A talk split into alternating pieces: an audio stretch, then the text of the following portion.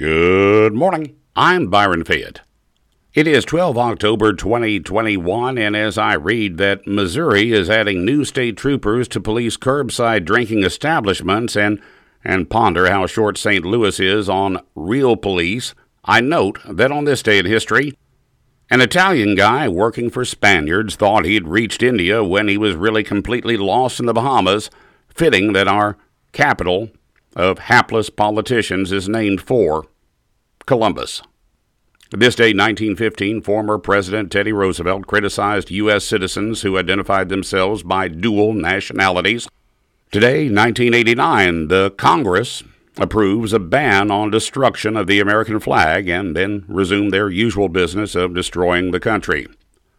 On the way, Dinesh D'Souza is a peckerwood, Columbus was a bigger peckerwood, and why most real patriots are tired of superficial patriots like Peckerwood Patriot Dinesh D'Souza.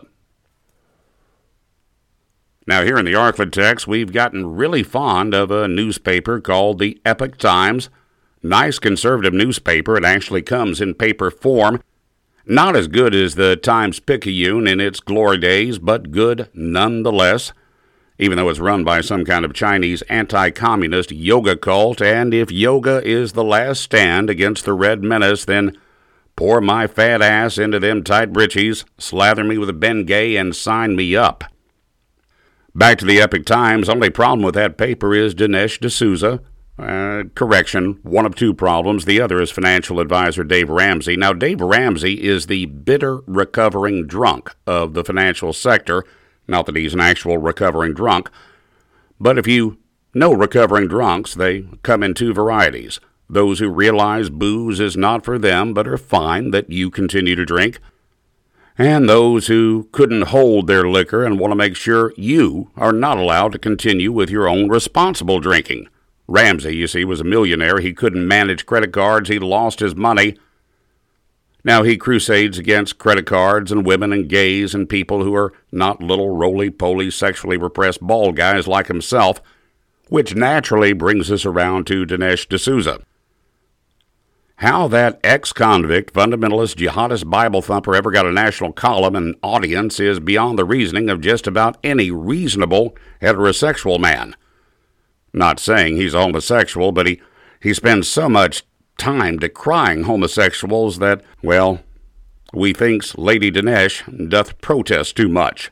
And not that there's anything wrong with being a homosexual, but if you are a repressed homosexual like Lady D'Souza certainly is not, although he does speak wistfully of his time in prison. Anyway, back to today's lesson. In that fairly good yoga paper called the Epoch Times, the yoga princess D'Souza was defending this week Christopher Columbus. The point of his article Columbus, he said, only brought VD to the Americas, and that's what wiped out the natives. He was not a villain because VD originally came to Europe from China. And I blame my Chinese ex fiancee for a lot of things, but not my VD. It, it, it was acquired honestly in the Netherlands. Now, it is unknown if Madame D'Souza got VD during her prison stay, which assuredly did not involve any Shawshank redemptive lovemaking, which he certainly did not enjoy. Anyway, Madame Delish, which would be his drag queen name if he ever confessed to cross dressing, further opines that those who don't care much for Columbus, well, they're just part of the woke crowd. She omits the fact that Columbus gave gold quotas to natives if they didn't collect enough gold. He had their hands chopped off. Columbus gave native women over to his peons to be repeatedly raped.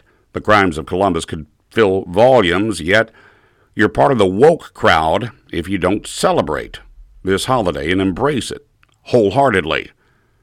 Now, there are folks down here who voted for Nixon, Ford, Bush, Dole, Reagan, and Trump. Not exactly the Antifa bunch, and they still don't celebrate Columbus Day because many are Indian, not the kind from India, but the kind that Columbus named Indians because he mistook Bimini for Bhopal. And they don't like the fact that Columbus mutilated their ancestors. And we also don't like the fact that garbage men get to take Columbus Day off while the rest of us have to work and, and pile our beer cans and fish guts in the in the garbage to remain uncollected until next week. So little Miss D'Souza, first off, quit sucking on the D'Souza phone, which would be a euphemism for penis, if he sucked penis in prison, which of course he did not. Second, don't go bragging on Mr. Columbus unless you want to come down to Bossier City and sack our uncollected garbage while wearing your pretty lace thong, which which he certainly does wear. I'm Byron Fayette, reminding you to drink at home. It's cheaper, it's safer, and keeps you from ending up in a jail cell with superficial patriots like, well, the pretty little lady who's already been mentioned.